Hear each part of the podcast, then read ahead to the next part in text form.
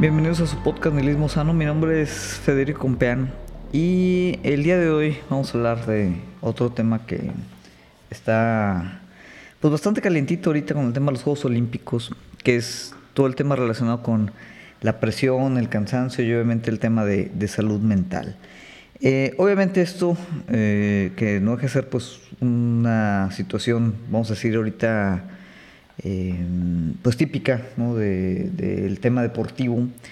Y sin embargo también yo creo que pues ya nos, nos abarca eh, un debate que mm, ya hemos discutido aquí en, en, ocasiones anteriores, pero ya nos obliga yo creo que también a abordar el, el tema de, de, la presión y el cansancio otra vez desde un punto de vista, vamos a decir, colectivo, social, y obviamente tratar de aterrizar Em, pues qué es lo que está sucediendo eh, en cuanto a, cómo manejar estas situaciones, em, partiendo de algunos conceptos también eh, filosóficos interesantes. Entonces, eh, ¿de dónde surge ahorita el, tema? ¿Por qué se coloca, vamos a decir, ahí en el, en el centro ahorita del seguimiento de los Juegos Olímpicos? Bueno, para los que no han estado siguiendo em, la contienda, recientemente Simón Biles, que es eh, prácticamente la, mejor gimnasta de, esta generación, sino es que de todos los tiempos.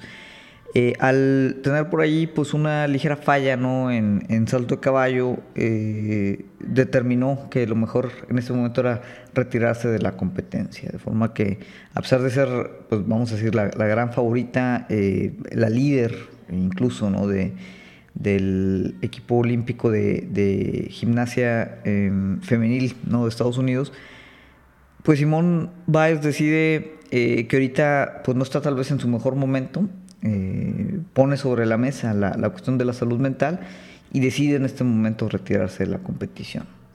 Eh, obviamente el caso de Biles, em, pues vamos, lo que, lo que hace tal vez no es, no es típico, pero recientemente pues era algo que ya había surgido y había puesto, vamos a decir, en el, en el, debate la parte de salud mental en los deportes, especialmente a este nivel tan alto desempeño como es en los Juegos este, Olímpicos. ¿no? Y eh, ya había sucedido, ¿no? En el caso, por ejemplo, de la tenista Naomi Osaka, que también eh, se eh, decidió, ¿no? Por temas de salud mental, pues otra vez bajarse de una, una competencia internacional.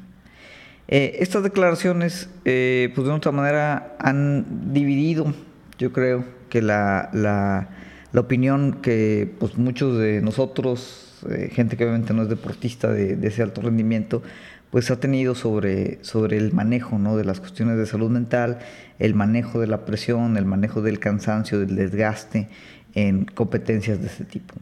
En, general yo creo que eh, la mayoría, pues de otra manera, eh, comunicaron como un, soporte o un apoyo a, la lesión de, de Biles de también tener pues la valentía de decir o reconocer que en ese momento de su carrera eh, pues no está del todo bien, ya sea física o, mentalmente, y decidir em, pues perderse la competencia, eh, por poner o priorizar en este caso pues su, su, bienestar propio por sobre, pues vamos a decir, el espectáculo deportivo olímpico.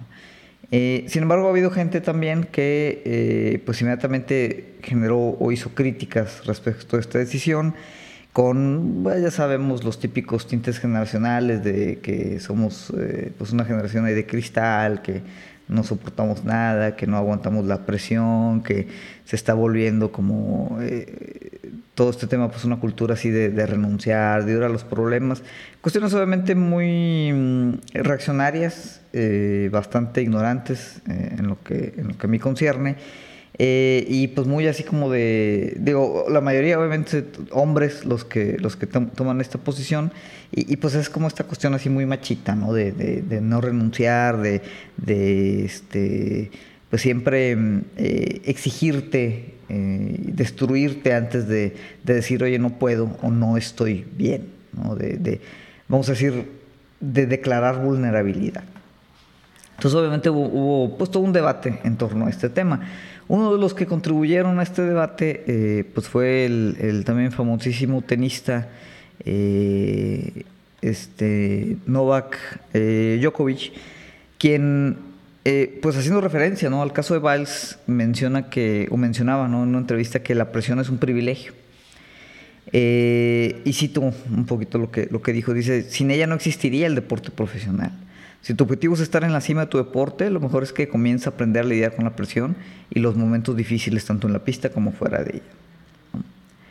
Eh, y bueno, pues digamos aquí se, de aquí se agarró mucha gente para decir, no, mira, o sea, Djokovic es un deportista también con, de alto rendimiento, que eh, también está en el ojo de los medios de comunicación, tiene este, también mucha presión y, en fin, ¿no? Este, empezó ahí la, la, controversia sobre pues todo este tema, ¿no? Y cómo, cómo abordarlo, quién tiene razón, si es que alguien la tiene.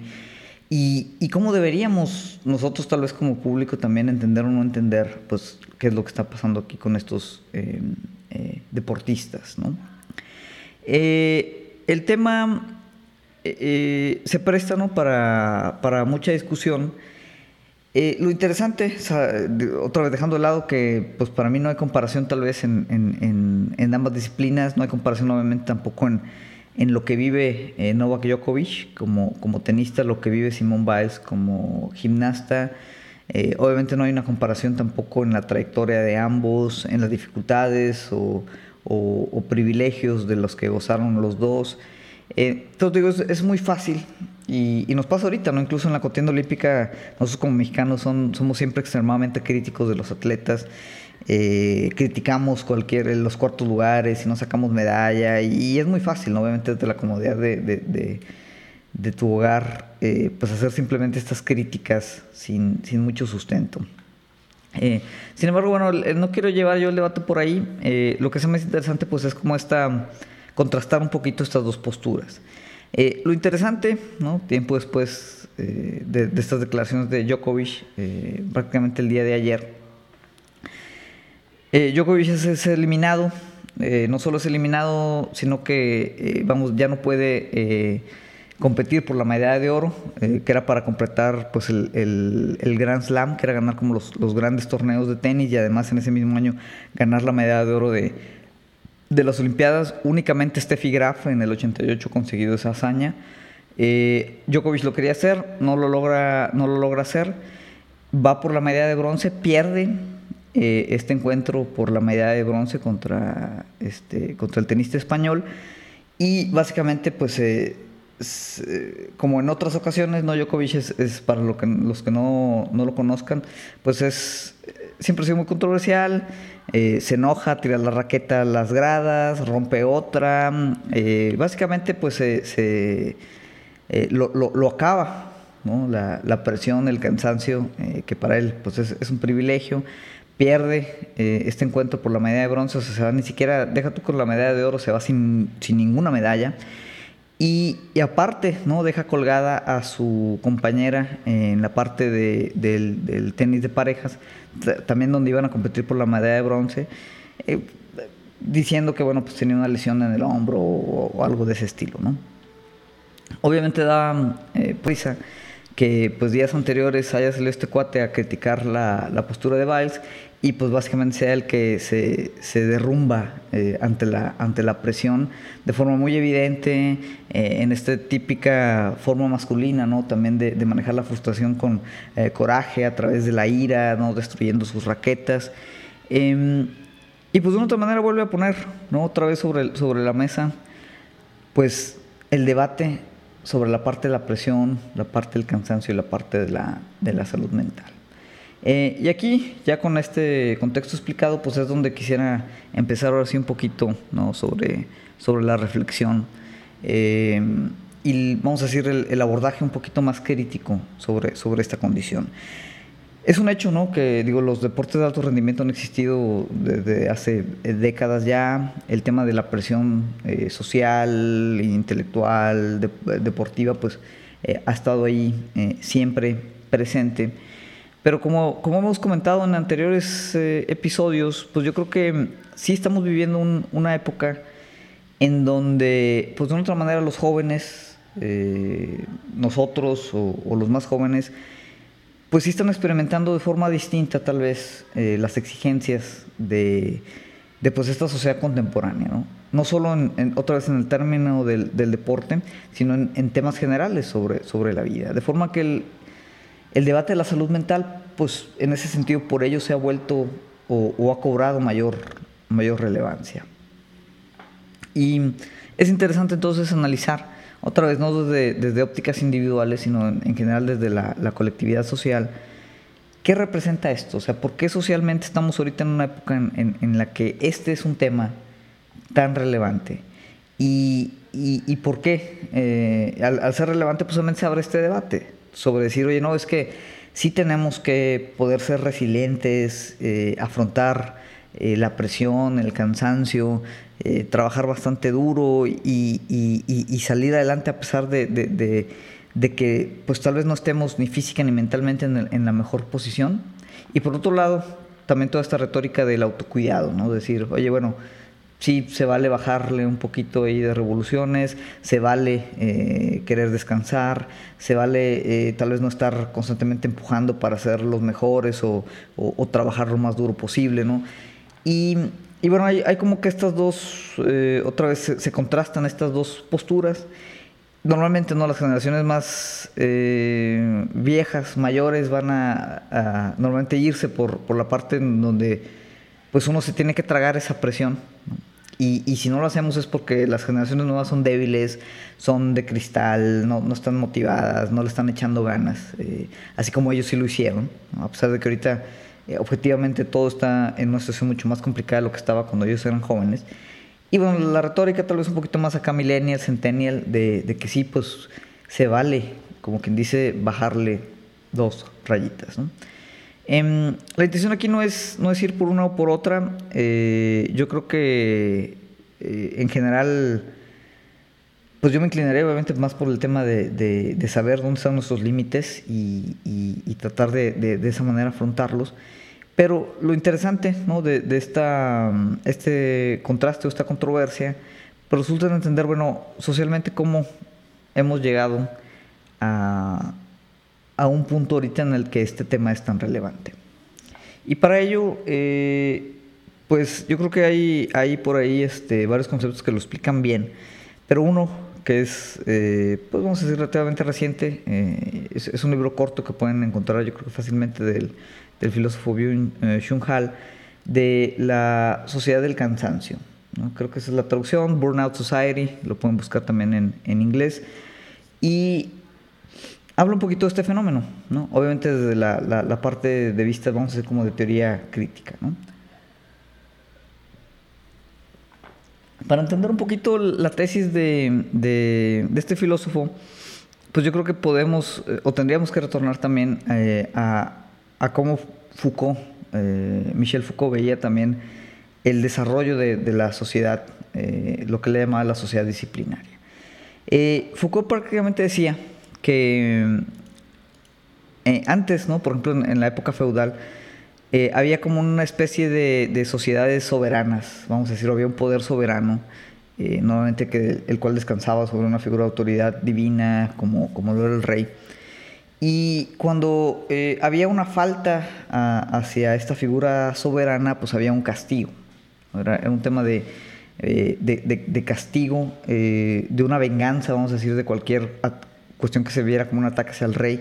normalmente ese castigo pues era un castigo muy, muy literal, eh, torturas, ejecuciones eh, públicas, eh, cosas de ese, de ese estilo. ¿no?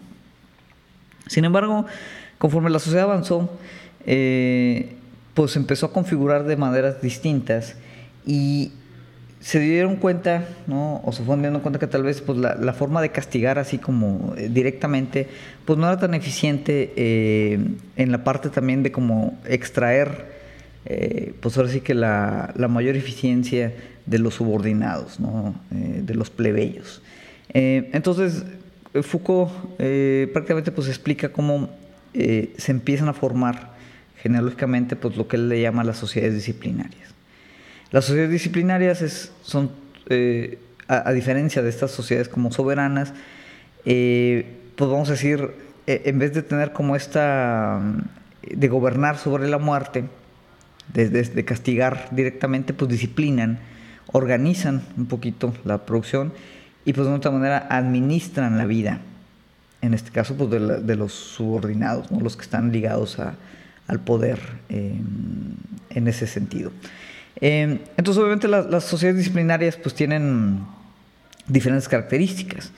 Eh, él mencionaba algunas como el tema de la observación jerárquica, eh, es decir, una sociedad disciplinaria, bueno, para empezar la sociedad disciplinaria siempre está como o requiere espacios delimitados eh, de instituciones y organismos que, ejerzan esa, esa, esas características de disciplina. Entonces están confinadas como que en espacios muy, muy claros como lo son los hospitales, las escuelas, las prisiones.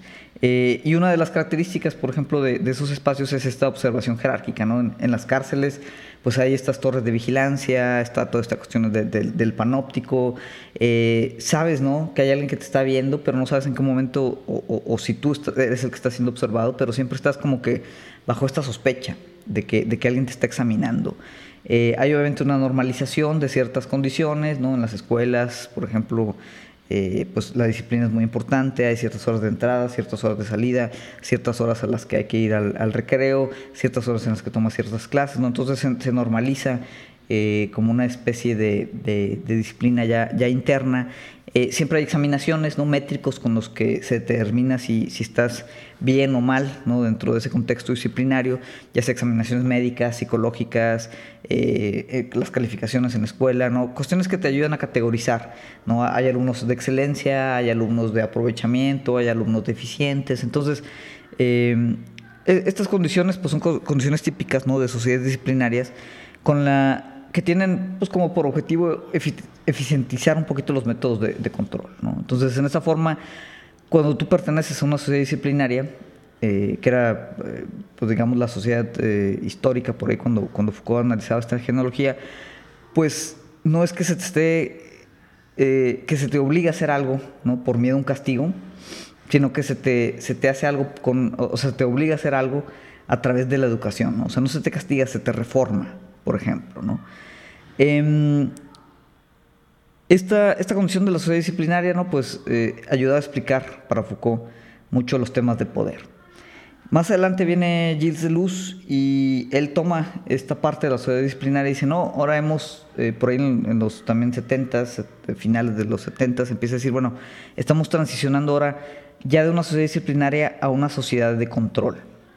Dice que es diferente, ¿no? La sociedad de control ya no te disciplina directamente, no ocupa espacios delimitados, eh, es, más, vamos a decir, positiva, ¿no? O sea, eh, en el contraste de que la sociedad disciplinaria pues es negativa, se te prohíbe hacer ciertas cosas, y en la sociedad de control se te, vamos a decir, eh, fomenta que hagas ciertas cosas, ¿no? Por ejemplo, dice que, pues de otra manera, el control no es disciplina, ¿no? O sea, no, no es confinamiento.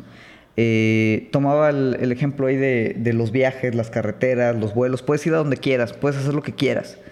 Simplemente todo lo que estás haciendo pues está controlado. Cada acto que tú haces como en la libertad tuya, ¿no? de tú decides hacerlo, pues sigue dando más poder a las instituciones que controlan el tema, ¿no? que es mucho lo que vivimos ahorita, por ejemplo, con el teléfono celular. El teléfono celular está ahí, nadie nos obliga a usarlo, nadie nos obliga a usarlo de cierta manera, sin embargo nosotros por nuestra propia libertad lo usamos, regalamos nuestros datos, regalamos nuestra privacidad, transparentamos nuestra vida, ¿no? Y, y, obviamente en ese, en ese ámbito ahí virtual, pues también normalizamos ciertos comportamientos, hay como una especie también de observación jerárquica eh, generalizada, pero ya no hay como una figura de autoridad. ¿no? Nosotros solos, como sociedad, como individuos, nos regulamos a nosotros mismos. ¿no? Tiene mucho que ver también, por ejemplo, con el tema de la cultura laboral que, ya nos obliga a abrazar un rol más allá del tiempo del trabajo, ¿no? Ya no nomás es, es, ir, por ejemplo, en, eh, en, el contraste de la sociedad disciplinaria, pues el, el, el tema del, del, área de trabajo, del lugar de trabajo, pues era un, un espacio confinado en donde había cuestiones de disciplina. Ahora ya no es eso, ¿no? Incluso ahorita con el home office ya, ya esas barreras se, se han quebrado están totalmente difuminadas, ya no está claro ¿no? Dónde, dónde empieza nuestro trabajo, dónde termina, y, y pues como que toda esta retórica, por ejemplo, del, tema cultural eh, en, en, las organizaciones, pues es abrazar un rol como de empleado, incluso aunque estemos fuera de nuestras horas de trabajo. Entonces, todo, todo lo, lo, lo que, lo que absorbemos, lo, o sea, vamos, ya, ya nosotros solos como, como empleados, nos modulamos, ¿no? nos controlamos, ya no estamos que nuestro jefe incluso nos diga qué hacer, sino que nosotros pues ya estamos absorbidos por completo en esta especie de, de rol. Entonces, eh, eso es a lo que de luz le llamaba sociedades de control. Eh, viene ahora, ¿no? Byung-Chun Hal y dice, bueno, eh, parte de la sociedad de control, ahorita estamos transicionando a una sociedad de los logros, que se transforma o, tiene pues, su sintomatología en la sociedad del cansancio. Y, básicamente habla como, o contrasta, ¿no? Pues esta parte también disciplinaria de Foucault con el tema ahora de, cómo esta libertad que tenemos de siempre llevarnos hacia, hacia la máxima exigencia. Em, por ejemplo, haciendo una analogía rápida, en, las sociedades, vamos a decir, disciplinarias, pues es, como imponer resistencia sobre un resorte, ¿no? Tú, tú, vas presionando un resorte, tiene un límite obviamente, ¿no? De qué tanto lo puedes comprimir y entre más lo comprimes, pues el resorte también resiste y responde con esa fuerza. Cuando hablamos de las sociedades de, control o las sociedades, por ejemplo, esta de los, de, los logros, pues ya no se trata de comprimir el resorte como de forma negativa, sino de estirarlo, estirar la liga lo más posible, de forma positiva, hasta que pues esta liga pueda, pueda tronar. Entonces, em, en este caso, eh, lo, que habla Binchujal es como de una violencia de, de la positividad. Es decir, la violencia y la positividad pues no, no priva, ¿no? O sea, no nos está privando de hacer ciertas cosas, sino que nos satura, ¿no? No excluye, nos agota. ¿Y qué es lo que genera este tipo de situaciones, ¿no? En las que otra vez ya no estamos una, una entidad disciplinaria, eh, un rey, un, gobierno que nos diga eh, qué hacer, cuándo hacerlo, quieras hacerlo, sino que nosotros en teoría pues ya tenemos toda la libertad de hacer con nosotros, de ser la mejor versión de nosotros, o sea, ¿mejor versión para quién? Eh, esa es una pregunta que sería interesante, pero, pero de otra manera, pues estamos, nos volvemos pues como una especie de, generamos una especie de neurosis, ¿no? En la que siempre nos observamos como insuficientes. Es decir, si en teoría tenemos potencial para hacer todo, tenemos las herramientas para hacer todo, tenemos la capacidad para hacerlo todo, entonces siempre estamos haciendo de menos. Siempre estamos trabajando de menos, siempre estamos logrando de menos, estamos haciendo ejercicio de menos, deberíamos estar aprendiendo otro idioma, deberíamos estar poniendo un negocio, deberíamos de, hacer más cosas en el trabajo, deberíamos de, tener una mejor vida de familia, deberíamos tener una mejor vida de pareja, deberíamos de leer más, deberíamos de hacer, este, tener más mindfulness, deberíamos de hacer más ejercicio. Siempre hay algo más que podamos hacer. Podríamos estar viendo mejores películas, eh, absorber o consumir más cultura. Esto obviamente nos empuja a que seamos pues, hiperproductivos, que seamos, eh, vamos a decir, eh, hiperactivos, ¿no? Y nos hace también pues, hiperneuróticos. Y, lo que genera este tipo de, sociedad, dice Byung-Chul pues es que genera depresivos y perdedores. ¿no? Estamos constantemente cansados ¿no? de transformarnos a nosotros mismos para siempre tratar de ir un paso más allá. ¿No? un objetivo más allá, una meta más allá. Estamos expuestos completamente a la positividad, indefensos, ¿no? y no tenemos ninguna agencia para contrarrestarla.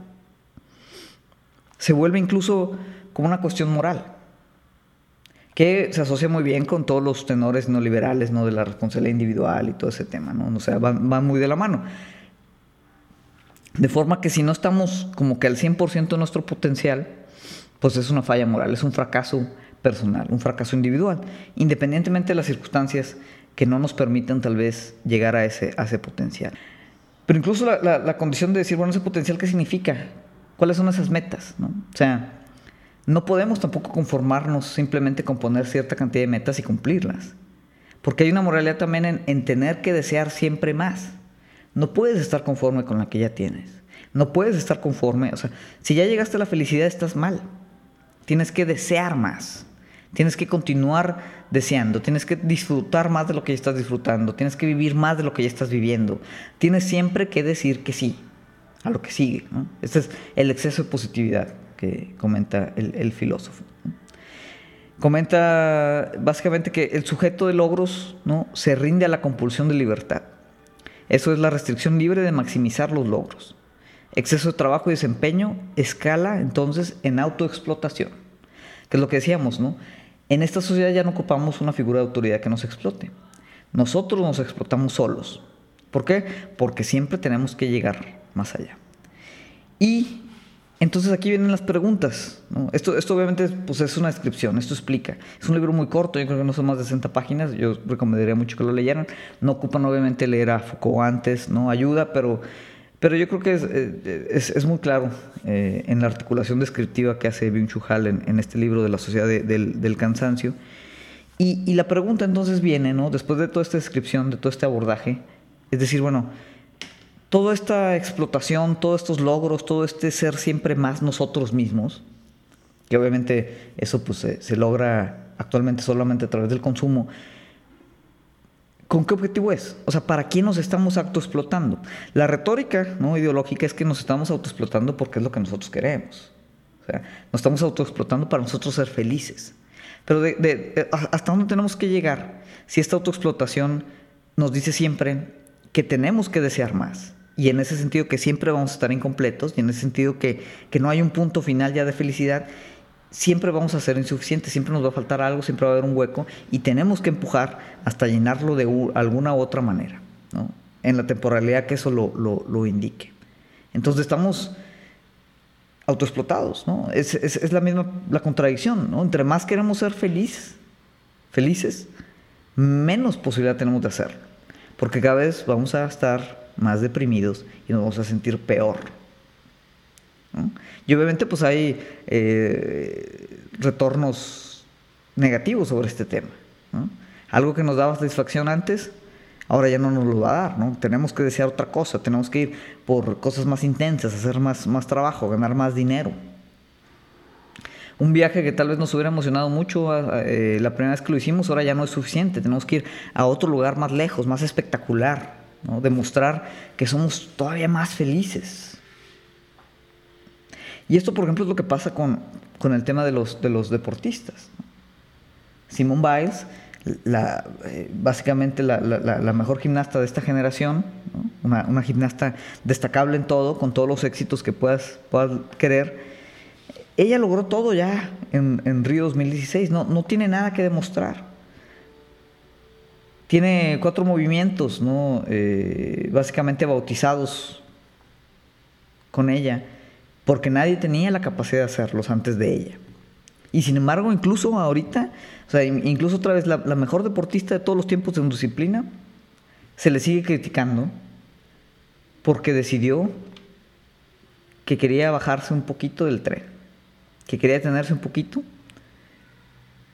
y decir, igual me la tengo que llevar un poquito más calmada y poner prioridad en mi salud mental. E incluso, ¿no? A esa gran atleta le cuestionamos, ¿no? Los observamos, ¿no? el, gran otro, porque otra vez, para, también para que esto funcione, para que la sociedad de, los logros, que es un tipo, es una aproximación a la sociedad de control, pueda funcionar, requerimos de, ese, ese, otro, de esa mirada, ¿no? Bajo lo que nos observa. ¿Para qué subimos cosas al Instagram si no hay un otro que lo vea? Es ahí donde tenemos que no, no es que tú sientas que ya lograste algo, tienes que realizar ese logro a través de la mirada de los demás. Y entonces habla mucho del momento en el que estamos cuando incluso la más grande atleta de todos los tiempos en su disciplina se le critica por no querer ser todavía más, por no querer todavía lograr más cosas. Y obviamente, ¿qué es lo que pasa? Lo vemos en el caso de Simón Báez, lo vemos en el caso de, nosotros, de nuestra generación y las generaciones más jóvenes. Están transformados en depresivos y se autoobservan como perdedores. Porque a pesar de que están logrando cosas, no están logrando todo lo que pueden lograr. Y siempre va a haber algo más allá que pudieran estar haciendo. Entonces, este exceso de positividad, ¿no? este exceso de deseo, nos satura. No es que estemos vacíos, estamos saturados, que es diferente. Estamos hiperactivos, hiperneuróticos. e hiperexplotados por nosotros mismos. Y al final, ¿en beneficio de quién? ¿A, quién le sirve, no? Que estos atletas vayan y, y destruyan su cuerpo en una competencia de este tipo. Muchos, muchos sacaban por ahí, muchos FIFA sacaban por ahí la, la onda de, no, es que, por ejemplo, Kerry Strong en Atlanta 96 saltó con un tobillo roto. Hizo un salto con un tobillo roto, no se rindió, no, no, no, sacó la casta por el equipo. Bueno, esa niña la obligaron a saltar. Un salto que no tenía ya que dar, porque Estados Unidos ya había ganado, tiene una ventaja tan clarísima que, que, ya había ganado la medalla de oro. ¿no? A esa niña la obligaron a saltar. Y ese salto, esa lesión, terminó su carrera de gimnasta a los 18 años. Y dices, muy bien, fue un momento dramático de película en la televisión. ¿Y para qué? Un espectáculo. ¿Para qué nos estamos autoexplotando? ¿Realmente para nosotros? Porque obviamente este, el, el que nos autoexplotemos le sirve de forma excelente al capital, tanto en consumo como en producción. Entonces ahí estamos, ¿no? Constantemente nosotros haciendo más, consumiendo más, trabajando más. ¿Para quién? Decimos que para nosotros. ¿Y qué beneficio obtenemos de ello? Probablemente muy poco. Ahora, esto no se trata ¿no? de simplemente decir, ah, bueno, entonces vamos a olvidarnos de todo, ¿no? No se trata de confundir el, el autocuidado con autoindulgencia. Pero tenemos que ser muy, muy, muy, muy críticos, muy precisos, ¿no? De reflexionar qué es lo que queremos de nuestra vida, ¿no? Hacia dónde vamos ¿Y para quién estamos trabajando? Porque obviamente hay que ser profesionales, no hay que ser responsables, hay que echarle ganas. Se vale echarle ganas, no está mal echarle ganas. Pero cuando nos ponemos en una presión de este, de este nivel y nos perdemos como todo este juego ideológico, de que todos tenemos el potencial de llegar a ser Jeff Bezos e irnos ridículamente al espacio con nuestros billones de dólares, perdemos de vista muchas cosas y perdemos piso también. Y lo que genera este exceso de posibilidad, esta saturación, es esta crisis que tenemos actualmente de salud mental y depresión, de bipolaridad, de, de trastornos mentales. Esa es la gran plaga del capitalismo. Esas son las grandes enfermedades de esta sociedad del cansancio. Entonces, tenemos que poder poner también sobre la mesa esos límites y reconocer cuando, cuando tenemos que descansar. Es muy difícil, ¿no? Culturalmente estamos impuestos a, no querer hacerlo. O sea, este tema no, no, es, no es una derivación teórica aislada, es, una cuestión cultural, es un, hay un discurso hegemónico, hay una ideología que nos permea, que nos absorbe, que nos bombardea constantemente, nos interpela a querer siempre estar un paso adelante de nosotros mismos y de los demás. Pero ¿para quién? Otra vez hagan esas preguntas. ¿Para quién se están autoexplotando? Y si realmente las, todas estas cosas que les han dicho que tienen que desear, las desean ustedes, o es simplemente parte de lo que está normalizado, como que tenemos que querer.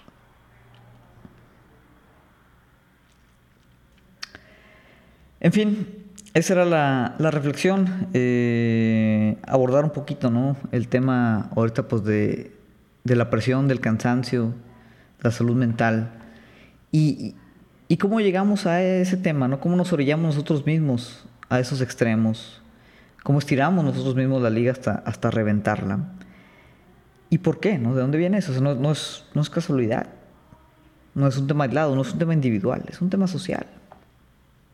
Así está estructurada ahorita la sociedad. Y por eso tenemos que ser muy cuidadosos con nosotros mismos y con los que nos rodean. Y también a la hora de reproducir estos discursos. Cuando salimos y criticamos a alguien como Simón Biles, que se bajó por ahí del barco, estamos contribuyendo a esta cultura del cansancio. Se vale descansar. tenemos que recuperar esa capacidad también. De descansar y de, de encontrar que hay otras formas de autorrealizarse que no implican hiperproducción, que no implican hiperconsumo, que no implican hipercansancio y que no implican hipercompetitividad. Que al final es algo muy individual. Y yo creo que la mayoría de las cosas que realmente nos nutren como, como seres humanos no son temas competitivos. Son temas sociales, de colaboración, de encontrarnos con el otro.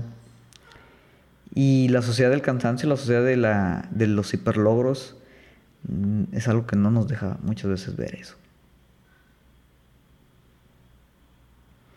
Entonces, no se preocupen, no se preocupen tanto, ¿no? Hay que saber manejar, ¿no? un, equilibrio, un balance hay que perseguir los objetivos que valgan la pena para ustedes. Pero es eso, ¿no? Darnos cuenta de dónde están los logros que sí queremos obtener, los proyectos que sí queremos realizar nosotros. No nuestra, nuestra organización, no nuestras eh, empresas, no el gobierno, no la sociedad de consumo que nos dice qué es los estándares que tenemos que cubrir las cosas que debemos de lograr, los carros que debemos de tener y que tanto debemos desear. Se vale dejar de desear un poquito. En fin, con esto cerramos. Eh, gracias a los que nos escuchan, ¿no? Semana con semana. Eh, va creciendo, ¿no? Lento pero seguro. Eh, este proyecto modesto, ¿no? Un poco más de un año. Entonces, pues muy agradecidos, ¿no? Ahí con nuestro centenar de suscriptores en, en Spotify, eh, por ahí nuestros treinta y tantos suscriptores acá en YouTube. Eh, poco a poco, ¿no? Si les gusta el contenido y es la primera vez que nos escuchan, les recordamos que estamos eh, en las principales plataformas de podcast, principalmente obviamente Spotify, pero estamos ahí en iTunes también, en Google Podcast, nos pueden encontrar en YouTube. Tenemos nuestro canal ahí en, Facebook, donde también pues, publicamos ahí los, los, este, los episodios. Y eh, pues también me pueden seguir directamente en mis redes sociales, Twitter, Fede Fiesta y, e Instagram en Fede Compean. Y bueno, déjenos saber su, opinión. Si les gusta este tema, por favor denle like, compartan. Si no les gusta, eh, déjenos ahí sus, comentarios. ¿Están de acuerdo o no están de acuerdo con, estas, eh, estos abordajes? ¿Qué cuestiones les gustaría que platicáramos? ¿no? ¿Cómo se han sentido? ¿Están tristes también? ¿Están cansados también? hay que relajarse un poquito, ¿no? De vez en cuando. Em, y, pues nada, ¿no? Ay, perdón por pegarle otra vez el micrófono, siempre le pego, no lo había pegado hoy. Con esto, con este golpazo de micrófono cerramos. Muchas gracias y nos vemos la siguiente semana.